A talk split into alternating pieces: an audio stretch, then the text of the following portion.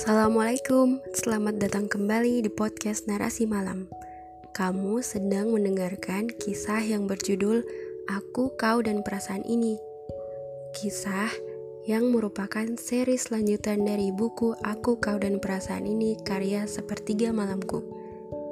Selamat mendengarkan.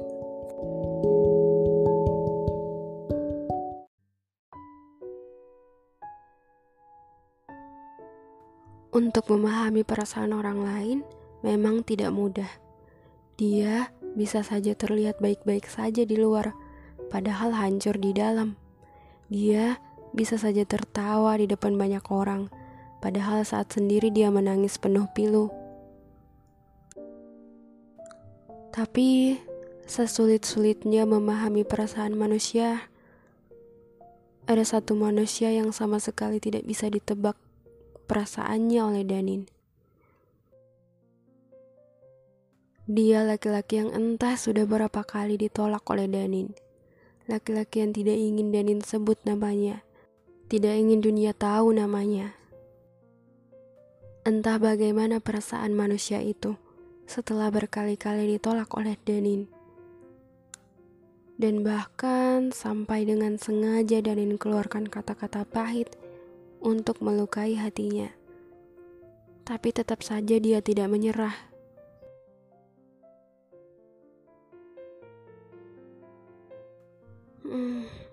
Aku harus gimana untuk buat dia nyerah selamanya? Gumam Danin dalam hayalnya. Dulu tidak pernah terbayangkan bahwa keadaan akan berbalik 180 derajat seperti ini. Tidak pernah terbayangkan bahwa laki-laki ini akan mengejar-ngejar Danin dan bukannya disambut oleh Danin dengan bahagia, tapi malah ditolak dengan tegas oleh Danin. Ternyata benar ya, Allah maha membolak-balikan hati manusia. Dan sangat mudah bagi Allah untuk mengubah perasaan cinta menjadi hilang dan perasaan benci menjadi cinta.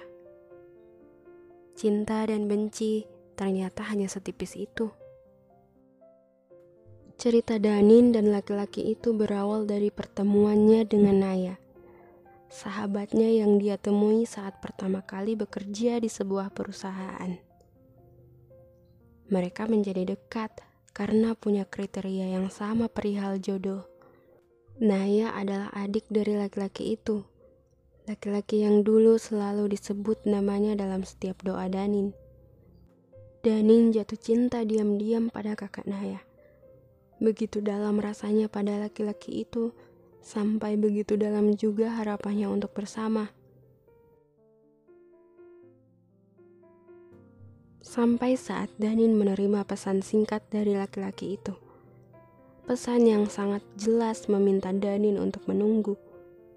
Karena dia juga punya perasaan yang sama pada Danin. Hari itu masih teringat jelas dalam ingatan Danin, seakan-akan seluruh dunia memberi restu pada hubungan mereka. Kebahagiaan begitu memuncak pada hatinya.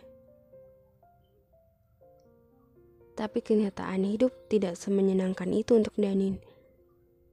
Beberapa bulan setelah pesan itu dikirim, dia harus menerima kenyataan pahit.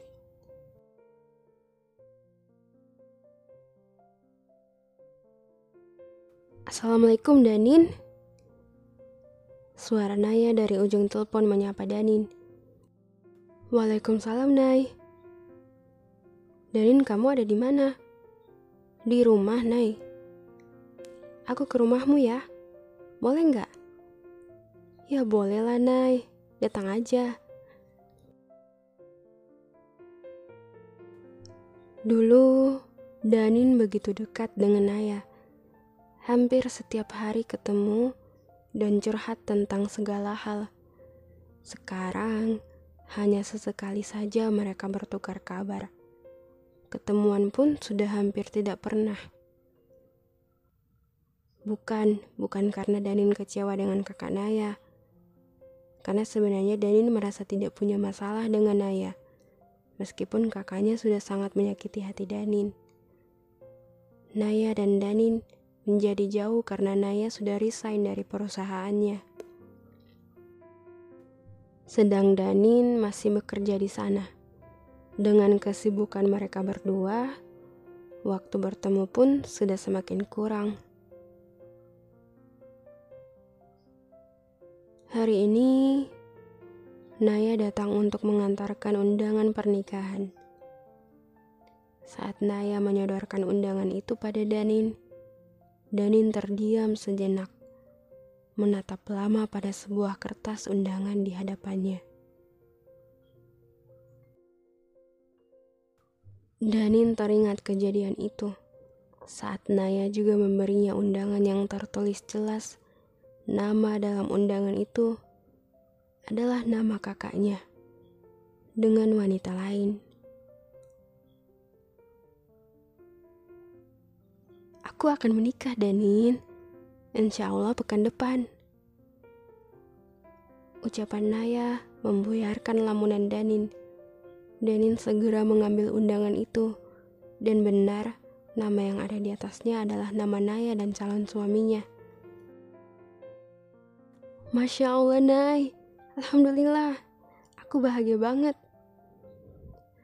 Tapi, Nay, kenapa gak pernah cerita? Hehe. Dia teman SD aku, Nin. Sebulan lalu kita ketemu. Kami ta'aruf selama 2 minggu. Sebenarnya aku udah gak sabar mau cerita ke kamu, Nin. Tapi aku tahu kamu sibuk.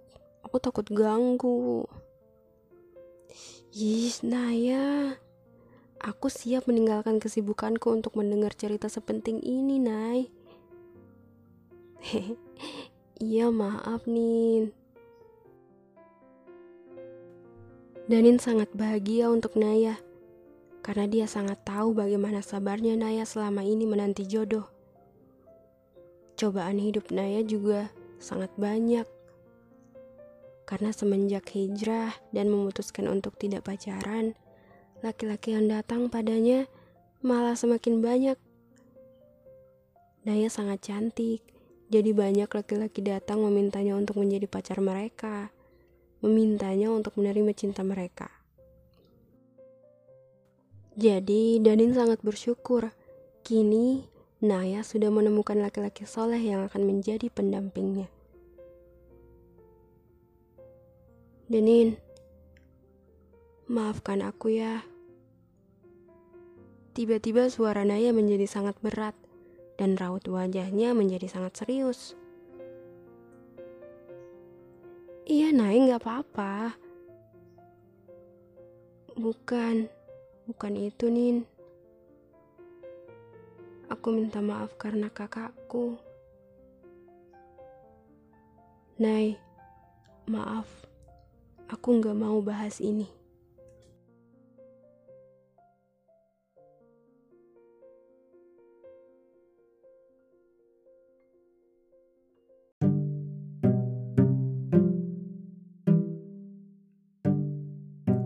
Terima kasih sudah mendengarkan.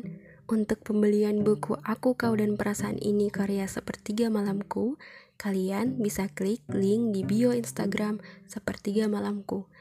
Atau kalian bisa tulis judul Aku, Kau, dan Perasaan Ini di marketplace kepercayaan kalian. Pastikan kalian membeli yang asli ya. Sampai ketemu di episode selanjutnya. Wassalamualaikum.